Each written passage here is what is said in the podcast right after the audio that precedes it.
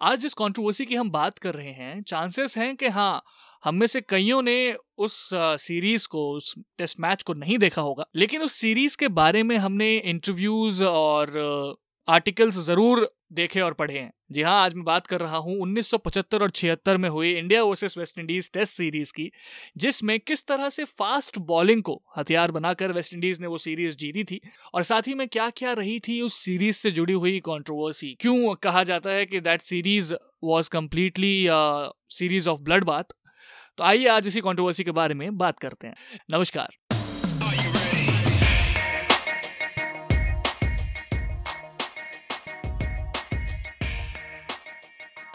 मेरा नाम है आशीष मिश्रा और ये है cricket controversies by Asiaville Hindi और आज हम बात कर रहे हैं 1975 और 76 में हुई India versus West Indies test series में फास्ट बॉलिंग को लेकर हुई कंट्रोवर्सी के बारे में। 1975-76 का क्रिकेटिंग सीज़न था। भारत की टीम वेस्ट इंडीज के दौरे पर थी। चार टेस्ट मैचों की सीरीज़ में वेस्टइंडीज एक शून्य की बढ़त लिए था। यहाँ तक सब ठीक था, लेकिन उस जमाने की ताकतवर टीम को तीसरे टेस्ट में इंडिया ने पटकनी दे दी। यहीं से चीज़ें थोड़ी सी खराब हो गईं। ये हार कैरेबियन को रास नहीं आई। क्लाइव लॉयड की कप्तानी पर सवाल उठने लगे। बस, फिर क्या था? झलाई वेस्ट इंडीज ने कुछ अलग ही करने की ठान ली। पोर्ट ऑफ़ स्पेन टेस्ट हारने के बाद, वेस्ट इंडीज ने अपने तीन में से दो स्पिनर्स को निकालकर तेज गेंदबाजों को शामिल कर लिया। वेन डैनियल और वेनबर्न होल्डर को मौका मिला। चौथे टेस्ट में चार घातक तेज गेंदबाज भारत के सामने थे। क्लाइव लॉयड ने टॉस जीता और बॉलर्स अपने काम पर लग गए। वेस्टइंडीज का पेस अटैक उस वक्त दुनिया में सबसे खतरनाक था। इस टेस्ट में शामिल चारों गेंदबाज, Wayne Daniel, Vanburn Holder, Brandon Julian और खास तौर पर माइकल होल्डिंग ऐसे थे जो 150 किलोमीटर की रफ्तार पर गेंद फेंक सकते थे। चौथे टेस्ट की पहली ही इनिंग से कैरेबियाई गेंदबाजों ने बॉडी लाइन बॉलिंग शुरू की, यानी भारतीय बल्लेबाजों के शरीर को निशाना बनाना शुरू किया। सुनील गावस्कर और अंशुमन गायकवाड डट गए। माइकल होल्डिंग हर गेंद पर बल्लेबाजों को उछलने के लिए मजबूर कर रहे थे। बहुत देर बाद जब उन्होंने फुल लेंथ की गेंद डाली तो गावस्कर ने उसे मिड विकेट बाउंड्री पर चार रनों के लिए ड्राइव कर दिया। इसके बाद होल्डिंग ने जो बाउंसर मारा, उसने करीब करीब गावस्कर का सिर ही उड़ा दिया। गावस्कर ने किसी तरह अपने आप को गेंद की सीट से हटाया, लेकिन इस चक्कर में उनकी कैप नीचे गिर गई। इस पे आपको यूट्यूब क्लिप का तो आई एम नॉट श्योर लेकिन हाँ फ़ोटोज़ वगैरह ज़रूर मिल जाएँगी। कि हाँ किस तरह से ये गेंद डाली गई थी और किस तरह से खुद को बचाया था गावस्कर सर ने। लंच के बाद भी जब वेस्ट इंडीज को कोई सफलता नहीं मिली तो लॉयड ने अपने ट्रंप कार्ड माइकल होल्डिंग को गेंदबाजी करने के लिए फिर बुलाया। उन्होंने गावस्कर के लिए अम्ब्रेला फील्डिंग लगाई और जूलियन और फ्रेंड्रिकेस दोनों को लेग स्लिप पर लगा दिया। होल्डिंग ने तब अंपायर को बताया कि वो राउंड द विकेट गेंद करेंगे। उधर सुनील गावस्कर और अंशु गायकवाड़ ने भी अपने आप को बाउंसर्स की झड़ी के लिए तैयार कर लिया था। लेकिन होल्डिंग और डैनियल इससे कई कदम आगे निकले। उन्होंने बाउंसर्स के साथ साथ बीमर्स भी फेंकना शुरू कर दी, जो कि उस गति पर जानलेवा साबित हो सकते थे। बीमर फेंकने के बाद दोनों गेंदबाज ये दिखाने की कोशिश करते थे कि गलती से भैया गेंद हाथ से फिसल गई, लेकिन ये साफ़ था कि वो जानबूझकर ऐसा कर रहे हैं।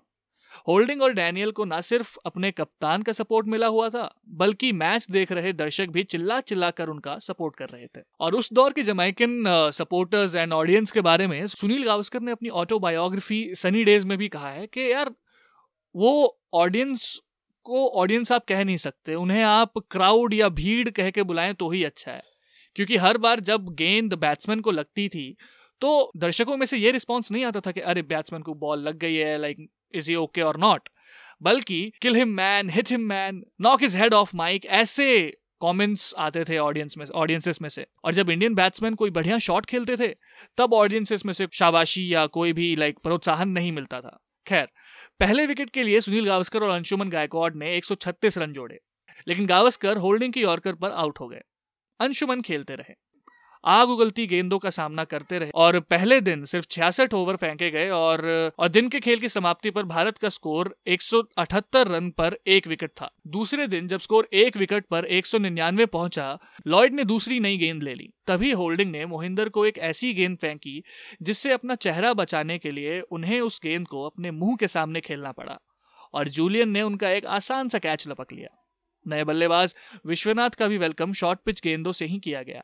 वो भाग्यशाली थे कि उन्हें कोई चोट नहीं लगी, लेकिन गायकवाड़ का भाग्य इतना अच्छा नहीं था। होल्डिंग ने उन्हें इतनी तेज बाउंसर फेंका कि वो उनके कान के पीछे लगा। उनका चश्मा उड़ गया और गायकवाड़ नीचे गिर पड़े। उनके कान से खून भी निकल रहा था। हद तो ये थी कि इस दृश्य पर परेशान होने के बजाय सबीना पार्क के दर्शक उछल रहे थे। जब गायकवाड पवेलियन पहुँचे तो वहाँ उन्हें कोई भी अस्पताल ले जाने के लिए तैयार नहीं था। काफ़ी देर बाद उन्हें अस्पताल ले जाया गया।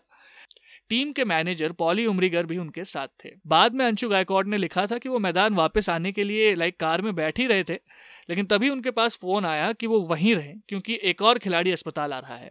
पहले विश्वनाथ अस्पताल आए और उनके पीछे पीछे ब्रजेश पटेल भी वहाँ पहुँचे। साफ़ तौर पर यह डराने वाली गेंदबाजी थी, और अंपायर ने नियम छियालीस का उल्लंघन रोकने के लिए कोई भी कदम नहीं उठाया था। दरअसल गायकवाड़ के चोटिल होने के बाद गुडप्पा विश्वनाथ के बीच की उंगली टूट गई। बल्ले के हत्थे के पास तेज रफ्तार गेंद उंगली से टकरा गई थी। ऐसे ही एक शॉर्ट गेंद ब्रिजेश पटेल के चेहरे पर लगी और उन्हें होठ पर तीन टांके लगाने पड़े। उन्हें बहुत मेहनत से बढ़ाई अपनी मूछ भी कटवानी पड़ी थी। जब भारत का स्कोर छह विकेट पर 306 पहुँचा तो कप्तान भीषण सिंह बेदी ने पारी की समाप्ति की घोषणा कर दी लाइक इनिंग सरेंडर कर दी। इसके बाद वेस्टइंडीज की टीम बैटिंग करने आई और पारी में तीन सौ इक्यानवे रन बनाए और पहली पारी में पचासी रनों की बढ़त भी मिली। इस दौरान चंद्रशेखर भी लॉयड का कैच पकड़ने में अपना अंगूठा तोड़वा बैठे थे। फिर भी उन्होंने पारी में पाँच विकेट चटकाए थे।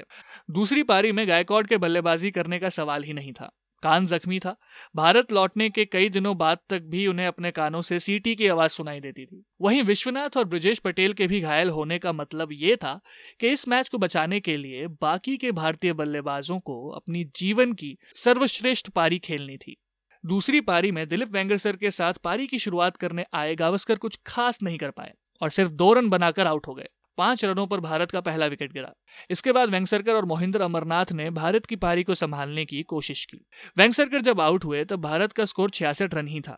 संतानवे के स्कोर तक एक एक करके मदन लाल मोहिंदर अमरनाथ और एस वेंकट राघवन पवेलियन लौट गए थे। इस पारी में कप्तान बेदी और चंद्रशेखर दोनों बल्लेबाजी के लिए नहीं उतरे क्योंकि दोनों की ही उंगलियों में चोट लगी हुई थी और वो बल्ला तक नहीं पकड़ सकते थे। जब वेस्टइंडीज को जीतने के लिए दूसरी पारी में सिर्फ़ तेरह रन बनाने थे ये टारगेट उन्होंने बड़ी आसानी से पूरा किया। वेस्टइंडीज ने ये मैच दस विकेट से जीता और, और यहीं से उन्होंने चार तेज गेंदबाजों को खिलाने की स्ट्रैटेजी शुरू की। बाद में वेस्टइंडीज के कप्तान क्लाइव लॉयड ने कहा था कि दरअसल पिच पर एक ऐसी जगह बन गई थी जहाँ पर टप्पा खाने के बाद गेंद खतरनाक ढंग से उठ रही थी और वहीं गेंदबाजों की कोई गलती नहीं थी क्योंकि इस पिच पर रन भी बने थे। क्लाइड वॉलकोट ने कहा कि भारतीय खिलाड़ियों को तेज गेंदबाजी खेलनी सीखनी होगी। खतरनाक गेंदबाजी की उनकी शिकायत जायज़ नहीं है।